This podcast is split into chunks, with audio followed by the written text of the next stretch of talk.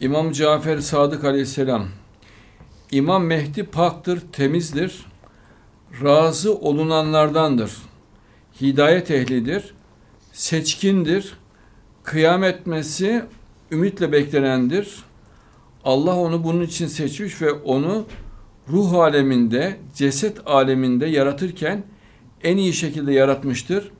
Mehdi yaratılmadan önce o Allah'ın arşının sağ tarafında gölge şeklindeydi.